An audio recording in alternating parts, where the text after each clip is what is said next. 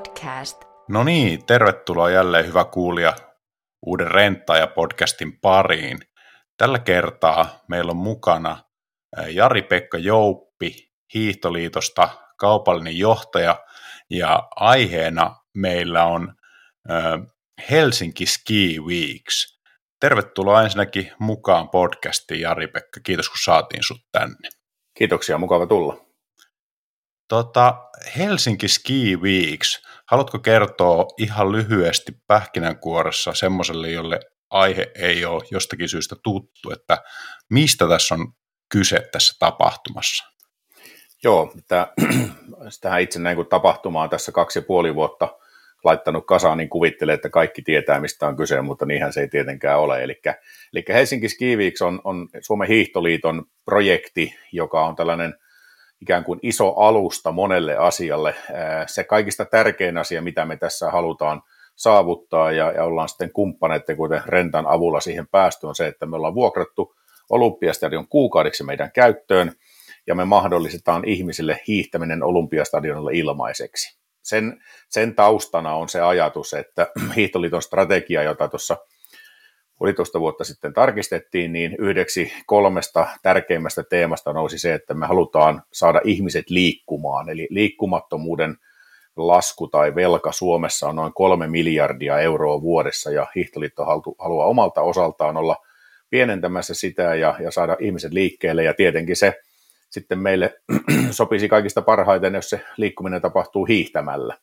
Eli, eli se on niin sen Helsinki Skiiviksi tavallaan se ydin, No sitten samalla kertaa siinä on muitakin funktioita. Me ollaan haluttu nostaa meidän lasten ja nuorten konsepti, tämmöinen lasten lumipäivät esille, eli se on sellainen konsepti, joka on tässä nyt ollut jo useamman vuoden olemassa, ja se kiertää semmoinen 25-30 paikkakuntaa Suomessa joka talvi, ja, ja se on suunnattu päivisin koululuokille ja iltaisin lapsille ja perheille, ja, ja se on monelle, monelle sehän ihan ensimmäinen tutustuminen hiihtämiseen ja lumeen, eli siinä on semmoisia temppuratoja, missä sitten vähän vartalohallintaa ja suksenhallintaa harjoitellaan, ja siellä on osanottajat on, on ihan kaksivuotiaasta 15-vuotiaisiin.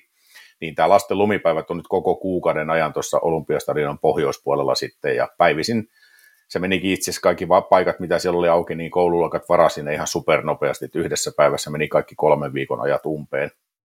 Iltaisin siellä on sitten ohjaajia, jos haluaa kuka tahansa, sekin on ilmasta toimintaa, niin mennä, mennä tutustumaan temppurataan ja, ja siellä on suksia ja muita välineitä valmiina.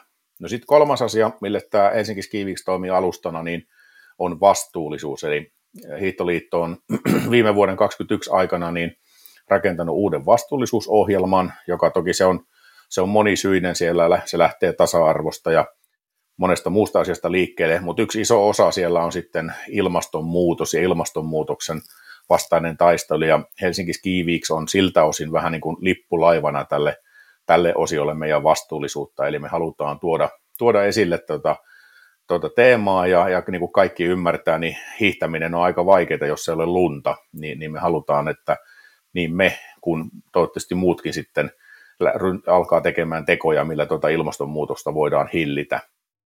Ja, tota, ja sitten on, on tota vielä se, että kun meidät tunnetaan kuitenkin kilpailu, kilpaurheiluliittona ehkä enemmän kuin muuten, vaikka meidän toiminta oikeasti on ihan vauvasta vaariin ja mm. kilpa- ja huippuurheilu on vain yksi pieni osa tätä toimintaa, niin haluttiin sekin puoli nostaa esille, niin meillä on tuossa sitten 24. päivä helmikuuta aivan maailman huiput suoraan tuolta Pekingistä tulee Olympiastadionille hiihtää tämmöisen perinteisen tyylin sprinttikilpailu meidän parhaita kotimaisia voimia vastaan. Eli, eli siinä on niin kuin, se on alusta monelle erilaiselle asialle Helsinki Skiviiksi. Kyllä. No tota, äh, nyt kun tätä nauhoitetaan, on kolmas päivä helmikuuta, siellä on äh, Ski Weeks jo käynnissä, niin miltä se on sun silmiin näyttänyt? Miten on hommat pyörähtänyt käyntiin?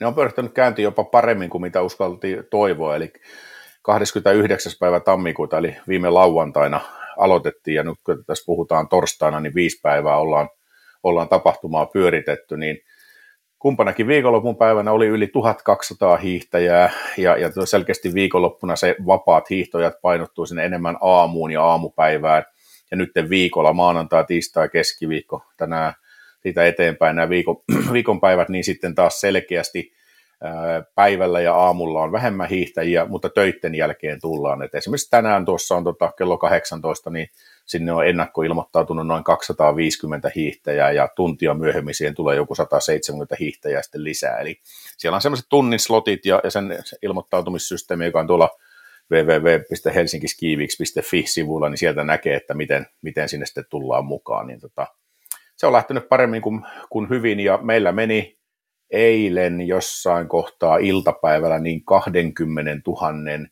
hiihdetyn kilometrin rajarikki, eli me seurataan siellä hiihdettyjä kilometrejä. Ei sitä, mitä, kuinka paljon joku yksittäinen ihminen hiihtää, vaan sitä kokonaismäärää. Sen takia siellä on ihmisillä sellaiset hiharesorit, missä on semmoinen, semmoinen RFID-lätkä, mikä sitten meidän tutkalla, tutkalla tsekataan. Niin tota, meillä oli semmoinen salainen haave, että jos saataisiin 100 000 kilometriä kuukauden aikana kasaa, ja nythän tämä näyttää siltä, että ei se ihan mahdotonta ole. No niin, mahtava homma. Onko jossakin jotain julkista laskuria, mistä tätä voi seurata vai, Joo, vai se, kerrotteko te? Ei, kyllä se on siellä Helsinki Skiiviksin netin etusivulla.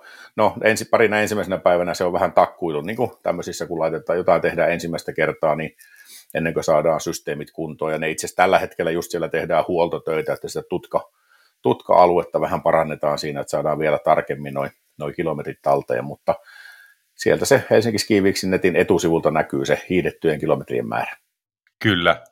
No tota, Oletko kuullut sitten hiihtäjien kommentteja, että minkälaisilla mielillä ihmiset on ottanut tämän mahdollisuuden vastaan siellä stadionilla? No kyllä joo, mä olen siinä ladun varressa joka päivä ja monta kertaa ja tota, kyllähän tässä voi olla kun todella tyytyväinen tähän meidän konseptiin ja meidän, meidän tekemiseen, koska se ihmisten palaute on, se on ihan loistavaa. Siis se on, siellä kehutaan sitä, että, että on ajateltu, että ollaan keskellä Helsinkiä, on helppo tulla, ei maksa mitään – ladut on tosi hyvässä kunnossa ja niin kuin yksi herrasmies eilen sanoi, että tämä on ensimmäinen kerta, kun minusta tuntuu, että nyt on saatu verorahoille vastinetta tässä Olympiastadionin kalliissa remontissa.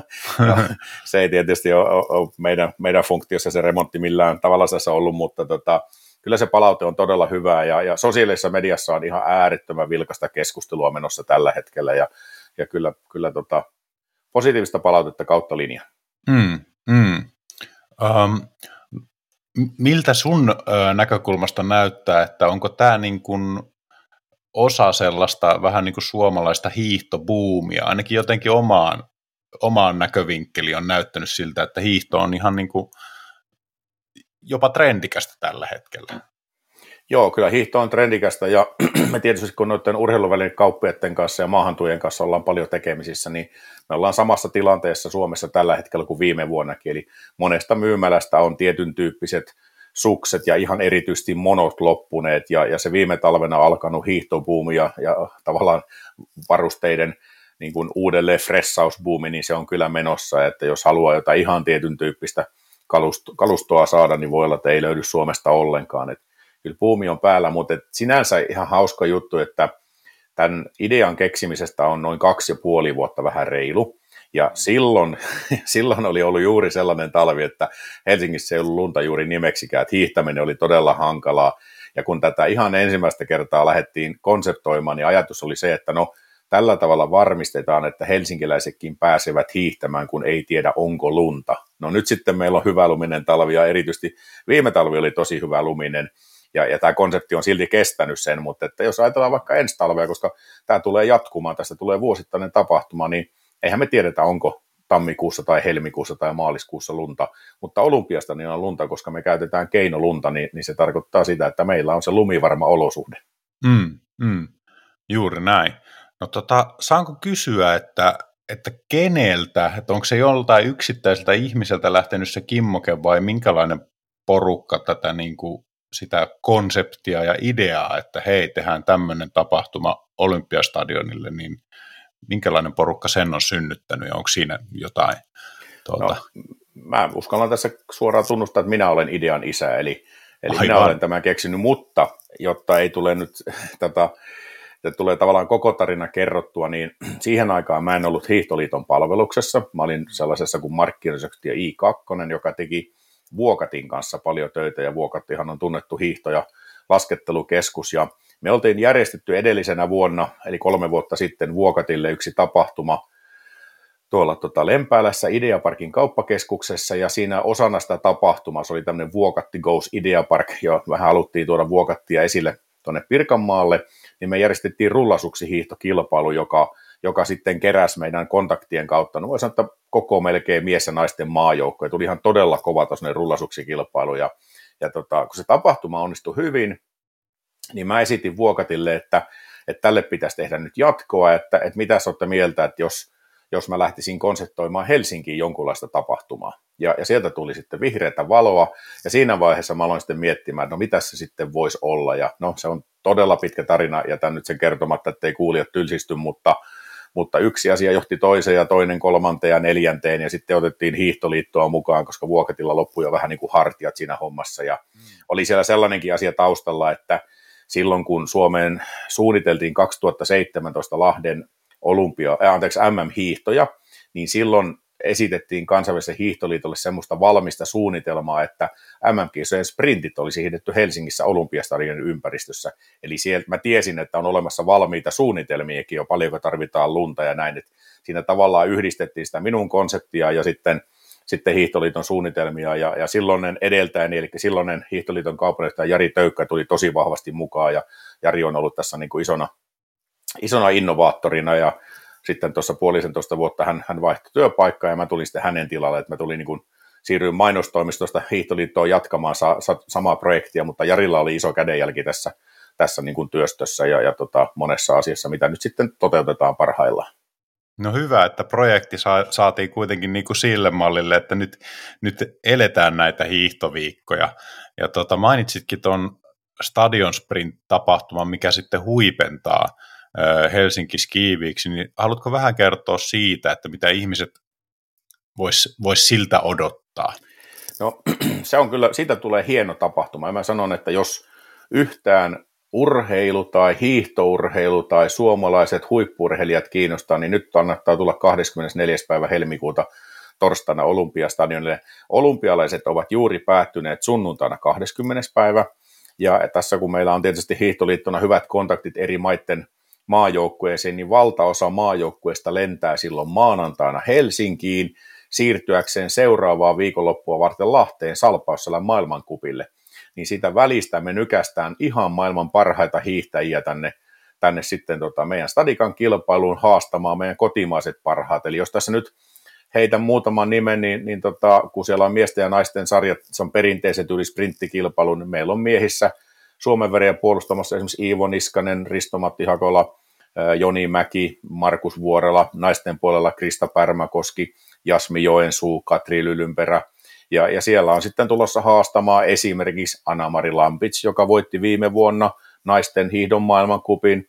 Siellä on, on Italian monitoimi-ihme Federico Pellegrini, siellä on Norjan Even Nordhug, joka ihmetteli, jos ei Nordhug tuu, tuu Pekingistä muutaman mitallin kanssa. Siellä on tota, ruotsalaisia, saksalaisia, venäläisiä, italialaisia, että meillä on, niin kuin, meillä on superkova sprintti ja perinteisellä tyylillä menneen, se oli, se, se oli minun keksintö, mä jotenkin ajattelin, että no taataan meidän omalle porukalle paremmat mahdollisuudet menestyä, niin hiidetään perinteistä, ei, ei mennään pelkällä pertsalla, niin tota, tulee semmoinen äh, reilu kaksi tuntia tota, kiinteitä lähetystä, sitten ne aika-ajot, mutta se mikä siinä on, on lisäknoppina, niin tota, siitä tulee ihan uuden tyyppinen hiihtokilpailu, eli me tullaan yhdistämään siihen viihdettä ihan ennen näkemättömällä ja kokemattomalla tavalla, että uskallan sanoa tässä, tässä tota podcastissa kaikkien kuulen, että järjestämme semmoisen hiihtokilpailun, mitä ei ole koskaan nähty missään muualla aikaisemmin.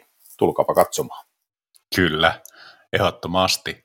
Mutta sitä ennen on tosiaan kaikella kansalla mahtava mahdollisuus päästä liuttaa suksea Olympiastadionilla, niin jäi tuossa mietityttää, kun puhuttiinkin vähän noista välineistä ja, ja siitä, että suksikauppa käy kuumana, niin miten sitten semmoinen, jolla ei niitä omia suksia löy, löydy, niin onnistuuko vuokraus teille siellä stadionilla?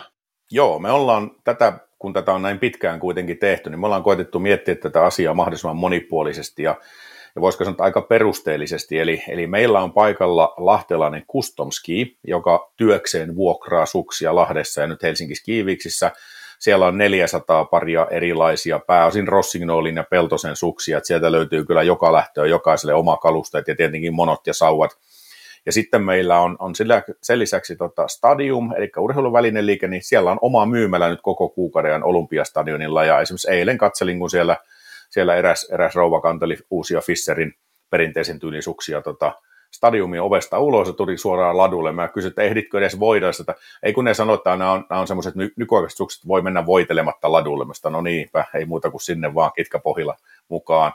Ja, ja sitten meillä löytyy vielä Anssi Pentsisen vetämä hiihtokoulu, eli jos se, jos se hiihtäminen nyt on sitten jäänyt vähän vähemmälle tai haluaa sitä omaa tekniikkaansa muistut, muistella, niin tota, sieltä löytyy systeemi, mistä voi varata sitten tota, hiihtokoulu itselleen. Nämä löytyy kaikki nämä palvelut sieltä Helsinki Skiviiksin nettisivujen alta, että sieltä voi varata hiihtämiset ja, ja tota, opa, opastamiset ja, ja välineet, niin tota, ei muuta kuin kaikki vaan ladulla. Kyllä, kyllä. Me kun tässä Renta konevuokraamon podcastissa jutellaan, niin tietysti Renta, Rentahan niin kuin tuota, haluaa aina nostaa sitä vuokraamisen tuota, ekologista näkökulmaa, että jos harvoin tarvitsee jotakin työkaluja, niin ehkä parempi on vuokrata kuin hommata sitten komeroon työkaluja pölyttymään.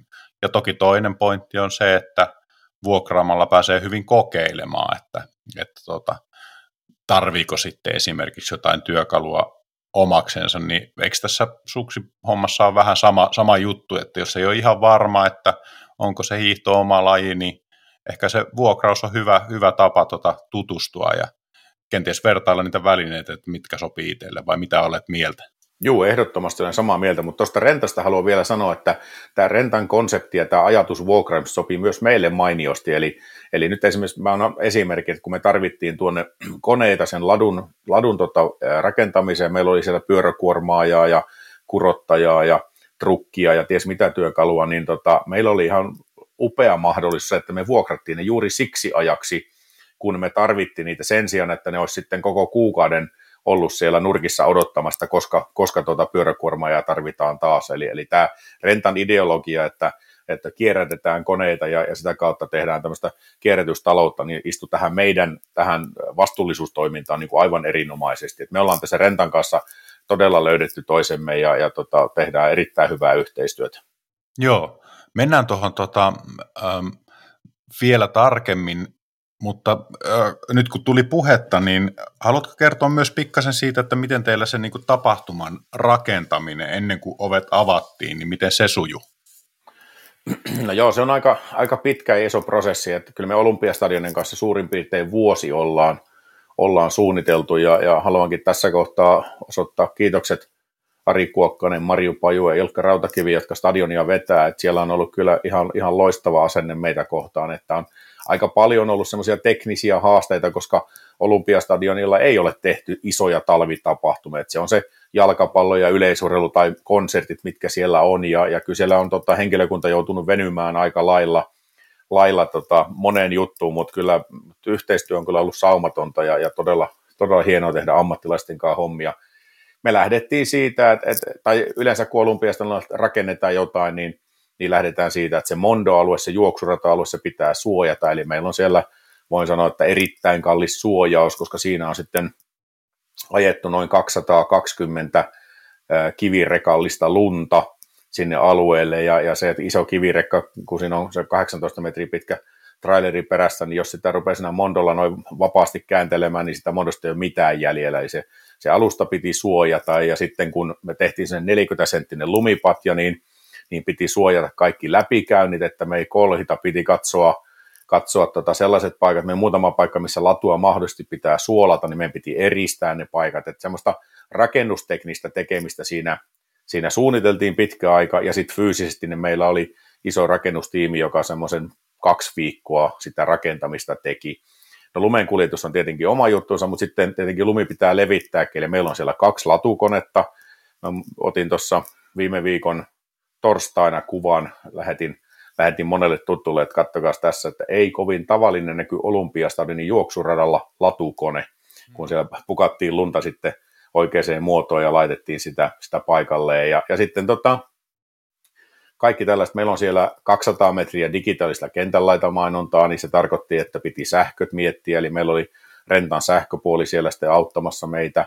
Tarvittiin alakeskuksia ja kaapeleita ja, ja putkisuojauksia, koska sinne lumen alle laitettiin niitä, niitä menemään. Et, et kyllä se, niinku se vaati tavallaan niinku LVI-suunnitelman, sähkösuunnitelman, lumen kuljetus- ja siirtosuunnitelman ja sitten vielä tämmöisen yleisen rakennussuunnitelman ja sitten on vielä viranomaisten kanssa käyty näitä asioita läpi, että kyllä nyt sanon, että joka on rakentanut joskus pienen kerrostalon, niin tietää aika tarkkaan, mistä puhutaan. Tätä voi verrata sellaiseen kolmikerroksisen kerrostalon rakentamiseen noin projektina. Kyllä, ja sitten tapahtumissahan on aina se, että kun ihan ensimmäistä kertaa tehdään, niin ei ole mitään niin kuin referenssiä, että voisi verrata, että viime vuonna se tehtiin näin ja, ja se toimi tai, tai näin poispäin, niin se Joo. on aina, aina aika jännä paikka.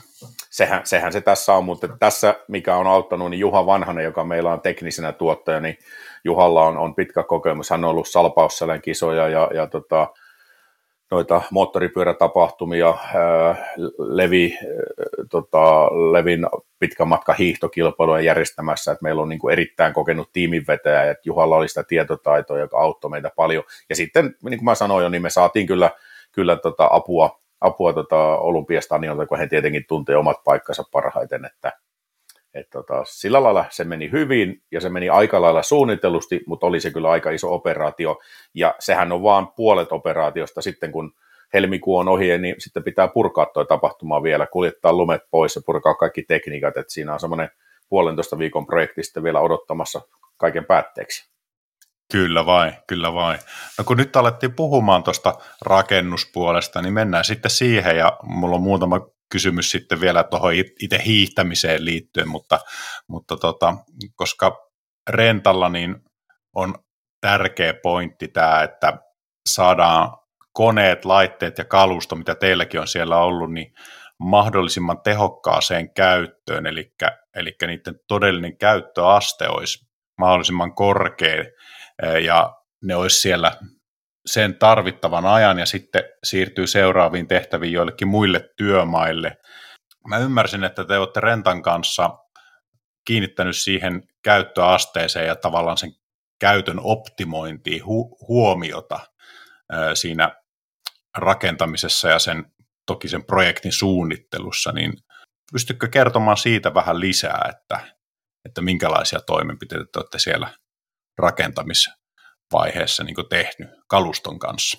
Joo, kyllä, ja, ja voin kertoa, että taustahan tietenkin tuolle on, on kaksi syytä. Että ensimmäinen on ihan kustannustekijä, että miksi vuokrata ja seisottaa jotain konetta – paikan päällä, jos ei sillä ole käyttöä, koska siitä tulee kuitenkin vuokrakulut, eli se on ihan taloushallintaperusteinen syy. Toinen on sitten nimenomaan se vastuullisuus, eli se, että me ei oteta koneita seisomaan tai me ei oteta turhia koneita, vaan mietitään etukäteen tai ollaan mietitty tosi tarkkaan, että minkälaisia koneita me tarvitaan ja missä kohtaa, ja sitten niitä koneita kierrätetään, eli, eli meillä on esimerkiksi sähkökäyttöinen pyöräkuorma ja siellä, niin se on nyt niin kuin kolmannella keikalla tavallaan meillä, että se oli ensin pari päivää, sitten se oli jossain muualla, se oli pari päivää, ja nyt se on ollut tässä kaksi päivää, ja huomenna, anteeksi, maanantaina lähtee sitten taas jatkamaan matkaansa, eli, eli se, miten me niin kuin sitä työsuunnittelua tehtiin, niin me tehtiin se rakentaminen ikään kuin vaiheittain, ja sitten mietittiin aina, että mitä koneita tarvitaan missä vaiheessa, ja, ja mikä kone lähtee pois, ja mitä ta- tulee tilalle, tai tuleeko se kakkosvaiheeseen ollenkaan koneita, eli se niin kuin vaiheistettiin se, ja se menee juuri ton rentan ideologian mukaan, että, että jos kone on meillä tyhjän panttina, niin jossain muualla sitä voidaan tarvita, niin pannaan kiertoon, ja, ja silloin se on niin kuin kaikille sekä vastuullista että kokonaisedullista. Eli toi on oikeastaan se metodi, että semmoinen vaiheistaminen ja siihen sitten koneiden ja laitteiden niin kuin, hankinnat ja rakentamiset ja käytöt niin kuin rinnalle laitettuna. Hmm. Kyllä vai. itse asiassa niin kuin mun päässä tästä tuota, syntyy semmoinen ihan hauska, hauska yhtäläisyys tuohon teidän koko konseptiin, että jos mietitään sitä, että tässä Helsinki Ski Weeksissä saadaan ö, upean remontoidun olympiastadionin käyttöastetta myös niin kuin nostettua paremmaksi, että se saadaan niin kuin se ihmisten käyttöön ja, ja enemmän iloa irti niin kuin olemissa, olemassa olevista resursseista siitä stadionista, joka siellä seisoo, niin oliko, oliko tämän suuntainen ajattelu teillä yhtään mukana siellä suunnittelupöydällä, että, että tavallaan, tavallaan niin kuin, ö, vajaakäytöllä oleva upea olympiastadion saadaan, saadaan niin kuin tuota, siitä saadaan hyötyä irti. Joo, kyllä se tuli silloin, kun, kun niin kuin kerron, että miten tämä konsepti lähti liikkeelle, niin siihen ihan alkuvaiheeseen liittyi, että mä soitin Ari Kuokkaselle, eli Olympiastadionin toimitusjohtajalle, me ollaan pitkältä ajalta tuttuja, ja, ja tota, soitin Arskalle ja esitin asian, niin hän mietti ehkä noin niin kolme sekuntia, sanoi, että ilman muuta tulkaa tänne, että lähdetään, lähdetään neuvottelemaan sopimusta tähän näin, ja, ja hän käytti nimenomaan sitä samaa, että, että Olympiastadionin strategiaan tämä talvitapahtuma sopii loistavasti, että kun stadion on nyt remontoitu, se on upeassa kunnossa, niin saadaan niin kuin vahvaa talviajan käyttöä. Toki sen verran tuon remontin yhteydessä stadion, mm, no en nyt voi sanoa muuttui, mutta ehkä, ehkä se käyttö muutenkin lisääntyi, että, että sinne rakennettiin niin paljon sitä uutta maanalaista tilaa, että kyllä stadion on, on tällä hetkellä jo niillä muilta kuin sen kenttäosion kautta, niin on aika vahvassa ympärivuotisessa käytössä, mutta sitten taas me tuodaan se puuttuva palane, eli nimenomaan sitten sen ison kentän ja juoksuradan alueen käyttö, mikä taas sitten on, on vähäisempää. Olihan siinä ää, toi noi Helsingin kaupungin noin valon viikot oli, että siellä oli yksi valotaideteos oli, joka, joka sitten purettiin 12. päivä tammikuuta, niin me ruvettiin 13. päivä rakentamaan. Et toki siellä on jotain muutakin, mutta kyllähän tämä meidän juttu on niin ihan ylivoimaisesti isoin, mitä Olympiastadionin talvihistoriassa on koskaan ollut. Että talviklassikoita on pelattu kolme kappaletta ja, ja yhdellä yhtenä talvena oli, oli tota, seurattu lisäksi myös maaottelu, mutta se oli vielä pientä kuitenkin tähän projektiin verrattuna. Eli, eli siinä mielessä Olympiastadion näki juuri tämän, mitä itse esitit, tämän tämmöisen vajaa, ei vajaa käytön, vaan käyttöasteen vahvan kasvattamisen, niin se oli heille myös tärkeää. Mm. Aika hieno juttu, että noinkin niin kuin tavallaan positiivisesti tai, tai välittömästi niin tuli, tuli vihreätä valoa ikään kuin sieltä suunnitelmien täsmentämiselle. Joo, kyllä niin kuin mä aikaisemminkin tässä kehunut tota, Olympiastadionin porukkaa, niin tota, on ollut kyllä huippua tehdä heidän kanssa yhteistyötä. Mä oon tehnyt siellä monta tapahtumaa tässä vuosien saatossa eri rooleissa ja, ja näin, mutta tota, aikaisemminkin homma on sujunut hyvin, mutta nyt se on sujunut ihan superhyvin. Mm, mm. No tota, Helsinki Ski Weeks on myös kehunut, että, että tuota, nyt tehdään hiilineutraalia tapahtumaa. Niin haluatko kertoa ensinnäkin, että mitä se niin kuin käytännössä tarkoittaa, että, että Helsinki Ski Weeks on hi- tai järjestetään hiilineutraalina tapahtumana? Joo, voin kertoa, mutta mä kerron ensin sen taustan. Eli, eli tässä on niin kuin, tässäkin on useampi kuin yksi asia. Eli ensimmäinen asia oli se Hiihtoliiton vastuullisuusprojekti, jota me ollaan viety läpi ja rakennettu vastuullisuusohjelma. Mutta toinen asia, joka siinä oli rinnalla, oli se, että Helsingin kaupungin valtuusto päätti kaksi vuotta sitten tammikuussa, että sellaiset tapahtumat, joissa Helsingin kaupunki on vahvasti mukana, niin kaupunki haluaa ohjata tapahtumia yhä enemmän ja lopulta sataprosenttisesti hiilineutraaleiksi. Se liittyy tuohon kaupungin omaan kaupunkistrategiaan ja, ja tota, sitten sopi tietenkin täydellisesti tähän meidän, meidän ajatukseen. Eli lähtökohta on se, että kun järjestetään isoja massatapahtumia, niin ne tuottaa aina ison hiilijalanjäljen ja, ja noin 93-95 prosenttia hiilijalanjäljestä lähtee, tulee siitä, että isoja, iso joukko ihmisiä tulee omilla kulkuvälineillään sinne tapahtumapaikkaan. Ja, ja tota, me ollaan tässä nyt sitten lähdetty tekemään erilaisia toimenpiteitä, että me saadaan sitä hiilijalanjälkeä pienennettyä. Me esimerkiksi, meillä ei ole tapahtumalle omaa parkkipaikkaa, meidän viestintä kertoo koko ajan sitä, että tulkaa paikalle julkisilla välineillä. Me yritettiin saada tuossa pieni projekti, että me oltaisiin saatu, saatu tota semmoinenkin aika, että jos kaikki, jotka helmikuun aikana menee sporalla ja on, on, on sukset mukana, olisi saanut matkustaa ilmaiseksi, mutta ei saatu sitä projektia vielä ihan maaliin, että yritetään uudestaan ensi vuonna. Me ollaan rakentamassa polkupyöräparkkia siihen 84. päivä siihen siihen tota stadion sprinttiin. Ja, ja tota, me ollaan niin kuin viety se sille tasolle, meillä on semmoinen huoneen taulu ollut tässä, tässä organisaatiossa. On niin kuin Hiihtoliiton tota, kaupallinen tiimi, joka on seitsemän henkilöä, me ollaan se ihan ydin. Ja sitten meidän lisäksi tässä on ollut semmoinen 15 henkilöä, jotka on palkattu tähän projektiin, niin meillä on huoneen taulu, jossa, jossa meillä on niin kuin neljä tämmöistä kultaista sääntöä liittyen vastuullisuuteen. Et esimerkiksi viimeisen viimeisen vuoden aikana niin tota, niinkin pieni asioihin mennä, että me ei palavereissa syödä koskaan kinkkusämpylä, että me syödään juustoa, koska se punainen liha on yksi osa, joka tuottaa hiilijalanjälkeä, se viedään niin kuin todella pitkiä, syvälle ja moneen asioihin. Meillä on meidän sponsoreille ja meidän muille kumppaneille meillä on sekä tiettyjä vastuullisuusvaatimuksia että vastuullisuussuosituksia, eli me ulotetaan se kaikkiin niihin, jotka meidän kanssa tapahtumaa tekee. Tässä on yli 30 yritystä jonkunlaisessa roolissa kumppanina rahoittamassa tapahtumaa tai, tai tuomassa palveluita tai tuotteita ja, ja edesauttamassa sen syntymistä, niin tämä vastuullisuus koskee myös heitä. Ja sitten, kun, ja sitten meillä on projekti päällä, että me seurataan koko ajan tätä vastuullisuutta, eli me lasketaan koko ajan, että paljonko hiilijalanjälkeä syntyä, syntyy ja kuinka paljon me ollaan sitä voitu pienentää. Ja sitten jossain vaiheessa, kun ollaan tuossa maaliskuun alussa, niin me tiedetään sen purkamisen jälkeen, että kuinka, minkälainen hiilijalanjälki syntyi, niin sitten meillä on siinä yksi kumppani, joka sitten kompensoi sen, mitä me itse ei olla pystytty pienentämään pois. Eli lopputulos tulee olemaan se, että Helsinki Ski Weeks on hiilineutraali tapahtuma, meidän hiilijalanjälki on nolla prosenttia, ja se vastaa sekä hiihtoliiton että kaupungin tahtotilaa sitten tapahtumana. Ja sen verran voin sanoa kaikille kuulijoille, että jos tämä nyt kuulostaa jonkun mielestä erikoiselta, niin tämä on kyllä itse asiassa uusi normaali, eli kyllä Suomessa, niin kuin muuallakin maailmassa, varsinkin Euroopassa, ollaan menossa siihen, että suurtapahtumista tulee koko ajan enemmän ja enemmän hiilineutraaleja, ja mä sanon, että viiden vuoden kuluttua Helsingissä järjestä yhtään isoa tapahtumaa, joka, jolla ei olisi nolla hiilijalanjälki tavoitteena. Kyllä, kyllä.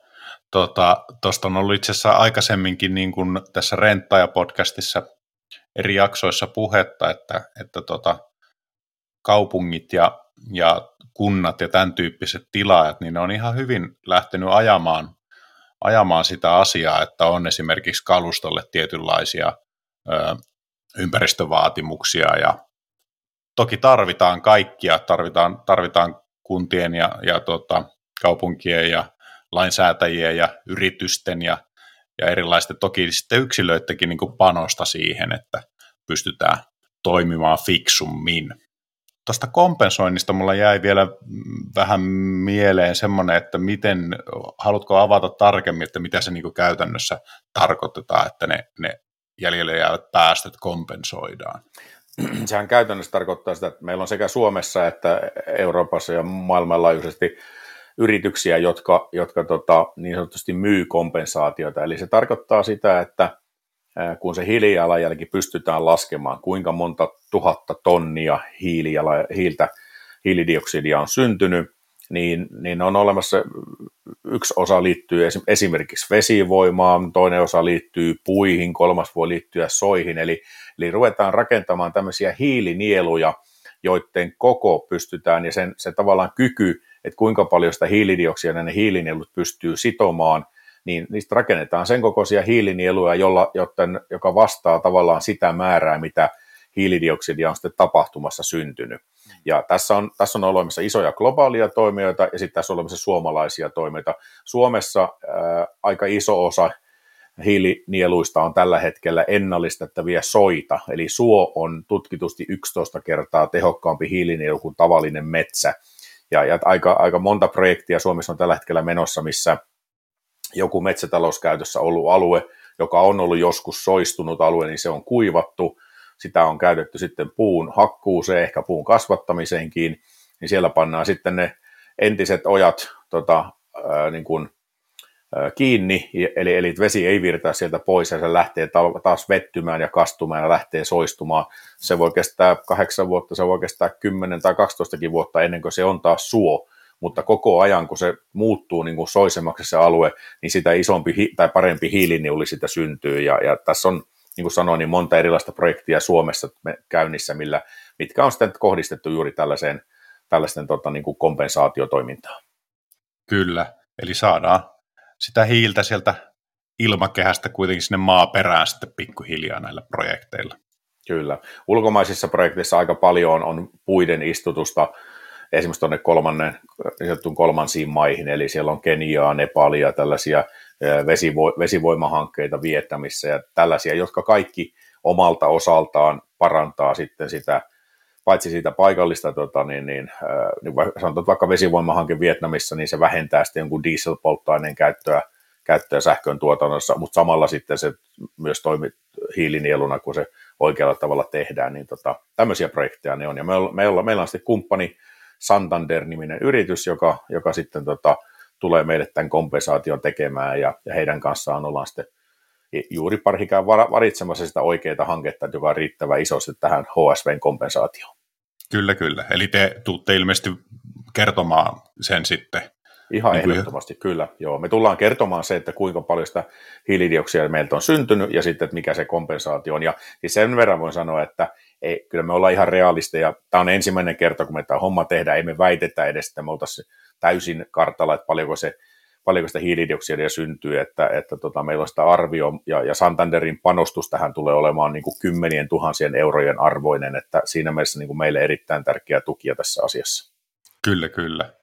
No tietenkin kompensointi on niin kuin, tavallaan viimesijainen keino, että niitä päästöjä, mitä ei, ei voida välttää, niin, niin, niin ne, ne sitten voidaan kompensoida, mutta niin kuin tuossa puhuttiin, niin on paljon asioita sellaisia, millä voidaan niin kuin toimia fiksummin, tehokkaammin, jotta niitä päästöjä syntyisi vähemmän. Ja me puhuttiin vähän siitä, niin kuin, että käytetään vaan tarvittava aika ja tarvittava määrä näitä koneita, ja siinä tota, rentalla, rentalla on digitaalisia työkalujakin sitä, sitä auttamassa. Ja, ja sitten tuota, taisit mainitakin tuossa jo, että teillä on ollut siellä Olympiastadionilla pyörimässä tämmöinen tota, Volvon täyssähköinen pyöräkuorma, joka tietysti koneena on vähän harvinaisempi, että se ei ole ihan, niin kuin, ihan, ihan semmoinen volyymituote vielä siellä, siellä Rentankaa fliitissä. Se ehkä edustaa enemmän semmoista tulevaisuuden kalustoa, Renta Future Fleetiksikin kutsuttu, mutta se on mielenkiintoinen siitä, että täysin akkukäyttöisenä, niin siitä ei lähde ollenkaan näitä lähipäästöjä, eli ei, ei tuprutella tuota nokea ja hiilidioksidia siellä, siellä stadionilla, ja voidaan toki ajatella, että tulevaisuudessa semmoiset varmaan muuttuu enemmän valtavirraksi, tai ainakin tämmöistä viestiä mä oon tuolta laitevalmistajilta itse kuullut. Rentalla sitä täyssähköistä Volvon pyöräkuormaa ja on kuvailtu semmoisena pelin avauksena, niin ää, miten näet Helsinki Skiviiksin näkökulmasta tämmöisen niin kuin esimerkin ja edelläkävijyyden voiman näissä vastuullisuus- ja ympäristöasioissa? Haluatteko te olla niin kuin muille tapahtumille jonkin näköinen tämmöinen esimerkki ja edelläkävijä, että tätä teidän niin kuin tekemisen tapaa lähettäisiin vaikka kopioimaan tai, tai sieltä ottaa hyviä ideoita? No joo, kyllä me toivotaan, että me voidaan olla esimerkki. Sanotaan näin, että ei olla itse nostamassa itsemme mihinkään podiumille, että nyt katsokaa kaikki, miten me tämä tehdään, mutta, mutta tullaan kyllä avoimesti kertomaan siihen, että miten tapahtuma on tuotettu. Ja esimerkiksi just tämä pyöräkuorma on hyvä esimerkki, että meillä oli silloin, kun mä sain kuulla, että Rentalla on tällainen laite, se oli itsestään selvä, että totta kai nimenomaan se laite me varataan, eikä mitään, mitään dieselkäyttöistä pyöräkuormaa ja että se sopii siihen ideologiaan ihan täydellisesti. Ja niin kuin mä sanoin, niin me ollaan kyllä Suomessa menossa ja Helsingissä menossa tähän hiilineutraalin tapahtumiin, niin, niin tota, mä uskon, että Helsinki Ski Weeks voi toimia ja tulee toimimaan monellekin toimijalle jonkunlaisena esimerkkinä ja, ja, ja olen sen sanonut Rentallekin, että, että sikäli, mikäli joku haluaa, joku haluaa kysyä, että miten me tähän, tätä hiilijalanjälkeä tässä lasketaan ja miten me tätä hommaa tehdään, niin täysin avoimesti kyllä ollaan valmiita kertomaan ja antaa vinkkejä muille tapahtumajärjestäjille, että sitten hekin pystyisi tekemään mahdollisimman hiilineutraalin tapahtuman. Ja, ja toivon, olen se Rentallekin sanonut, että toivon, että heille tulee lisää sähkökoneita, koska me ei haluta niitä, niitä päästöjä päästää näissä tässä tapahtumassa. Et mä toivon, että nyt kun meillä oli tänä vuonna yksi sähkökäyttöinen pyöräkuorma, niin mä toivon, että ensi vuonna kaikki meidän koneet on sähkökäyttöisiä, mitä me rentalta saadaan. Et se, se vaan sopii tähän meidän ideologiaan niin hyvin, niin tota, toivon, että siihen mennään vahvasti ja laitevalmistajat on tässä hereillä ja riittävän ajoissa lähtee tuottamaan tarvittavia koneita. Kyllä, niin kuin tuota, Rentan Suomen operatiivinen johtaja Kari Tapio Saarella tuossa meidän edellisessä podcast-jaksossa sanoi, niin rentakoneen vuokraamana pystyy tämmöiselle vähän niin kuin erikoiskalustolle niin löytämään ne oikeanlaiset käyttökohteet ja asiakkaatkin, jotka on halukkaita niin panostamaan, panostamaan siihen, että saadaan vaikka lähipäästötön kone sinne, niin vuokrausliiketoiminnan kautta niin saadaan ne koneet töihin ja myös niille tämmöisille erikoisemmillekin laitteille se sopiva käyttöaste, mitä aina halutaan rentan viestissä korostaa. Mutta tota, jutellaan vähän seuraavaksi niin tavallaan tästä vastuullisuuden sosiaalisesta puolesta, että me ollaan nyt puhuttu tästä, näistä päästöistä ja, ja tota ympäristöasioista, mutta mainitsitkin tuossa podcastin aluksi vähän sen niin kuin Helsinki Ski Weeksin sosiaalisen vastuun, että kun meillä on lasten ja nuorten liikkumattomuus tietynlaisena haasteena, ja itse kyllä sanoisin, että, että eiköhän se ole ihan meidän koko, koko kansakunnan haaste, että, että aina, aina se tota, liikunta tekisi hyvää monellakin tavalla, niin, niin tota, minkälaisia eri keinoja teillä on siellä skiviiksillä, että, että saataisiin juurrutettua vähän niin kuin sitä siementä liikkumiseen niin ihmisille ihan vauvasta vaariin, niin kuin sanoit tuossa aikaisemmin. No siellä vauva- tai lapsiosastolla niin se lasten lumipäivät on ilman muuta se konsepti, koska se on paljon lähtee koulusta asioita ja opettajat tuntee tämän lasten lumipäivät konseptin, eli kun, kun me avattiin tuossa joulukuussa Sanni Koivuranta, joka meillä sitä hommaa pyörittää, niin Sanni avasi tuonne tuonne opetusvirastolle linkin, että mistä pystyy näitä, näitä tuota koululuokkien aikoja tuolle lumipäivälle varaamaan, niin yhdessä päivässä kaikki kolme viikon vapaat ajat meni saman tien humauksessa ja nyt sitten opettajat ovat soitelleet ja kysyneet, että voiko tulla, tulla niin kuin lumipäivät aikojen ulkopuolelta stadikalle hiihtää. Et, et tänäänkin olen yhdelle opettajalle neuvonut, että kuinka hän tuo 30 hengen luokan tuolta Itä-Helsingistä ensi viikolla hiihtämään, hiihtämään ja hoidettiin heille, kun siellä isolla osalla porukoita ei ollut varusteita, niin Customski tuli sitten vastaan ja tekee, tarjoaa alennetulla hinnalla sitten vuokrapaketteja. No sitten aikuisille, niin tota, se, se, on pakko sanoa, että tässä toimii tämä niin sanottu ämpärifilosofia, eli, eli tota, vaikka, vaikka en sitä mitenkään tässä tuon negatiivisesti esille, niin kyllähän se, että me mahdollistaan hiihtäminen olympiastadionilla ilmaiseksi, niin se on ilman muuta yksi semmoinen selkeä triggeri, eli se madaltaa niistä kynnystä lähteä liikkumaan, ja me ollaan tässä nyt ihan tarkoituksella tällä meidän ydinporukalla seurattu, että minkälaisia ihmisiä tulee, niin todella paljon, ja, ja siis ollaan myös puhuttu ihmisten kanssa, niin todella paljon tulee ihmisiä, jotka ei ole vuosikausiin koskeneetkaan suksiin tai käyneet, käyneet hiihtämässä missään, niin tota, siinä me ollaan selvästi onnistuttu, että, että me ollaan saatu niin kuin aikuinen väki, ainakin tästä kantakaupungin alueelta, joka ei, ei normaalisti hiidä liikkumaan. Meillä on, jos mennään pikkasen Helsinki Skiviksi ulkopuolelle, niin meillä on Hiihtoliitossa rakenteella myös toinen, toinen tota, tavallaan lasten lumipäivien rinnallisten jatkoksi tämä on nyt vielä työnimellä, mutta aikuisten hiihtokoulu, joka, joka tulee olemaan sitten vähän samaa kuin lasten hiihtokoulu, tulee lähteen kiertämään ympäri Suomen, ja sen ideana on nimenomaan innostaa sitten ne, jotka eivät liiku ja jotka eivät ole hiihtäneet aikoihin, niin tulla ladulle, koska se hiihto on tutkitusti erittäin monipuolinen urheilumuoto. Aikuisten hiihtokoulu ei ole vielä tänä vuonna Helsinki Skiiviksissä, mutta eiköhän se sieltä ensi viikolla, ensi, viikolla, ensi vuonna löydy. Eli, eli se, että se on, on matalan kynnyksen tulemista, sieltä pystyy ne varusteet vuokraamaan, jos niitä omiasuksia ei ole, ja, ja, ja sitten tota, tarvittaessa me sitten vielä autetaan ja opastetaan ja opetetaan, niin tota, kyllä ne on kaikki niitä tekijöitä, millä, se, millä mennään niin kuin sitä, sitä asiaa kohde, että saadaan, saadaan väki liikkeelle ja se sosiaalinen vastuu tulee sitä kautta kasaan. Kyllä. Mun mielestä hiihto on hieno laji sillä lailla niin kuin perheenä harrastettavaksi myös, että voidaan tehdä yhteisiä hiihtoretkiä, sopii niin kuin vauvasta vaariin juuri kuten ollaan tässä jo pari kertaa todettu, niin siinä mielessä, mielessä kiva laji.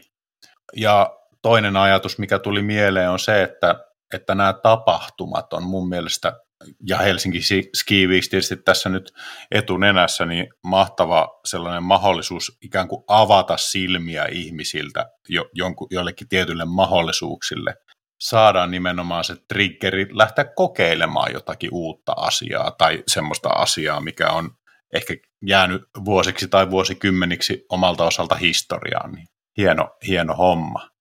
Tota, puhuit tuosta aikuisten hiihtokoulusta, niin itse asiassa pakko nostaa tässä yhteydessä tietenkin tämä Rentan julkaisema Rentan hiihtokoulu, joka on tämmöinen YouTubesta ja Renta-sivuilta löytyvä vapaasti katsottava videosarja, missä käydään vinkkejä niin välineisiin kuin tekniikkaan liittyen. Kysyisin sulta, että mikä sinun mielestä on paras tapa herätellä tämmöistä ehkä kenties unohtunutta tai ei koskaan niin kuin oikein jalalle lähtenyttä hiihtoharrastusta, jos edellisestä kerrasta on aikaa, taikka sitten niin kuin, että on ihan, ihan vieras laji? No kyllä se, riippumatta siitä, missä päin Suomea ollaan, ollaanko Helsingissä tai Jyväskylässä tai Ivalos, niin kyllä se on se, että se kynnyksen pitää olla todella matala, ja, ja sitähän se on niin kuin yksi perusideologia tässä Helsingin Skiiviksissä, että me ollaan olympiasta, että me ollaan niin kuin joukkoliikenteen äärellä, tuohon on erittäin helppo tulla, ja nimenomaan sillä joukkoliikenteellä mieluummin kuin omalla autolla, ja sitten se, että latuprofiili, kun me ollaan lumetettu sekä se Olympiastadion se juoksurata, mutta sitten se latu käy sillä stadionin ulkopuolella, niin se ulkopuolella osuus on pikkasen vaativampi, siellä on yksi, yksi tota, äh, nousutöyssy ja sitten siellä on pitkää laskumatkaa, että pitää vähän ehkä osata jarruttaakin, niin siinä on niin kahdenlaista latua, eli mutta että se, että voi ottaa sen tuntumaan siihen, että ihan hiihtämällä sitä 400 metrin kierrosta tasaisella maalla, niin kuin tosi moni näyttää tekevänkin, että, että moni sanoo, että tämä on niin helppo, tähän on hyvä tulla ja muistella, muistella sitä hiihtorytmiä, niin tota, se on toinen asia. Ja sitten kolmas on se, että, että meillä on ne varusteet siellä, että kun, kun monella ei ole suksia tai, tai ei ole aikomustakaan hankkia suksia, niin tota, että sieltä löytyy ne välineet. Eli, eli tavallaan niin kuin madaltaa sitä kynnystä lähteä mukaan niin paljon kuin mahdollista. Ja siinä, siinä on sitten ihan samat pelisäännöt kaikkialla Suomessa. Eli, eli jos nyt ajatellaan, että tätä podcastia kuuntelee vaikka joku joku Joensuussa, joka miettii, että no miten tässä tätä hommasta tehdään, niin latu ihan keskeiseen paikkaan, välineitä paikan päälle ja sitten tota, tarvittaessa vielä opettajia siihen kertomaan, että kuinka sitä hiidettiinkin, niin se, ne, on, ne on ne tavat, millä sitä madalletaan ja ehkä, ehkä Olympiastadionissa on sitten vielä semmoinen lisäasia, mitä tietysti muualla on vaikea saavuttaa, että onhan se kieltämättä elämys ja siis mä oon tässä, kun tätä asiaa on, on tota, käyty läpi yritysten ja erilaisten toimijoiden kanssa, niin mä oon viimeisen vuoden puolitoista kysynyt aina palavereista, no käsi ylös, joka on päässyt hiihtämään aikaisemmin Olympiastadionilla. No, ei ole kyllä käsiä palavereissa noussut, vaikka aika monessa palaverissa on tätä kysynyt, eli on siinä tietty semmoinen elämyksellinen osuus, voi sanoa, että hei, mä oon käynyt hiihtämässä Olympiastadionilla, se, sitä, kun sitä ei ole kukaan päässyt tekemään juurikaan, niin tota, se tuo semmoisen lisämausteen vielä siihen, joka madaltaa edelleenkin sitä kynnystä lähteä mukaan. Ehdottomasti, ehdottomasti. Eli ei tarvi ottaa semmoista niin kuin, ö, hikiliikunta tai verenmaku suussa meininkiä siihen tuota itselle ollenkaan, vaan lähtee, lähtee sen elämyksen kautta kattelemaan maisemia sieltä tuota Olympiastadionin sisältä.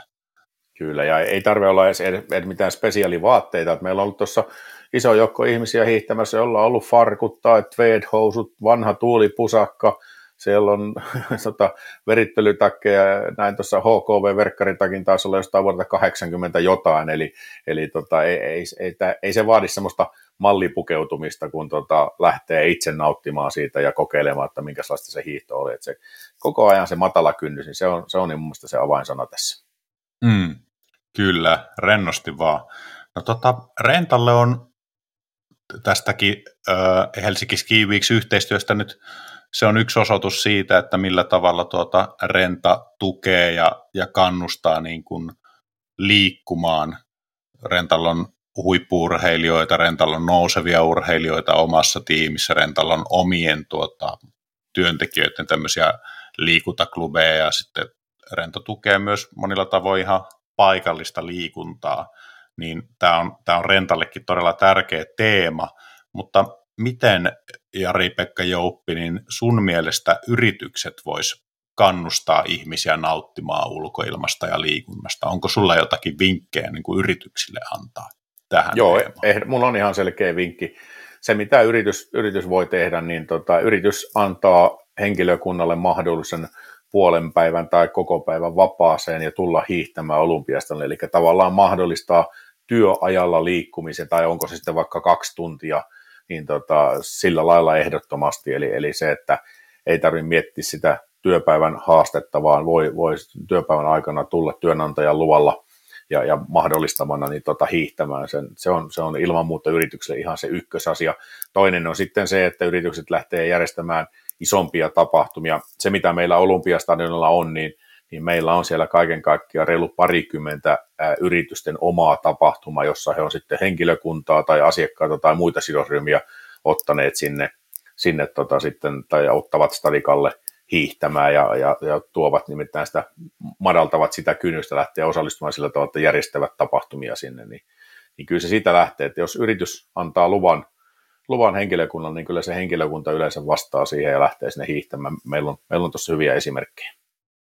Kyllä, erittäin tiukat ja tota, asialliset vinkit sieltä, ja mun mielestä niiden tota, myötä meidän on hyvä alkaa tätä podcastia pikkuhiljaa päättelemään, niin onko sulla ihan lopuksi jonkinlaisia terveisiä, otetaan nyt ensiksi tietenkin renttaajille, rentan työntekijöille, joita, joita on monta sataa Suomessa, ja, ja tuota, sitten seuraavaksi niin yleisölle Helsinki Skiviiksin puolesta näin lopuksi.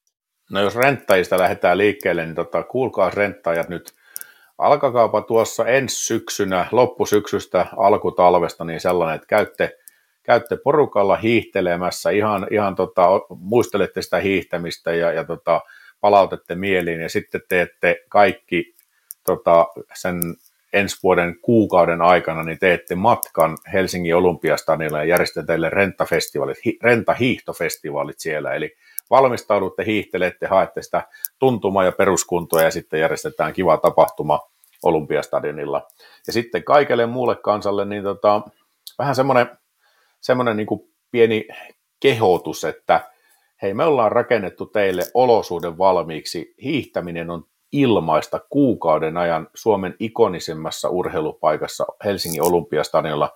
Tulkaa ja käyttäkää se mahdollisuus hyväksenne – once in the lifetime kokemus ensimmäistä kertaa hiihtämässä Olympiastadionilla, niin tota, olette kaikki tervetulleita. Ilmoittautukaa siellä Skiviksin nettisivuilla ja, ja tulkaa, tulkaa tekemään hyvää, tulkaa madaltamaan liikunnan kynnystä ja tulkaa parantamaan sitä meidän liiku, liikkumattomuusvelkaa tuon tälle yhteiskunnalle. Tervetuloa Olympiastadionille. Kiitoksia Jari-Pekka Jouppi. Tämä oli erittäin mielenkiintoinen keskustelu ja mä toivotan Rentan ja Renttaa ja podcastin tuota, puolesta niin teille oikein hyviä hiihtoviikkoja sinne ja kuuntelijoille niin seuraavaan kertaan ja silloin taas jotain uutta konevuokrauksen mielenkiintoisesta maailmasta. Kiitos Jari Pekka ja kiitos kuuntelijat. Kiitos.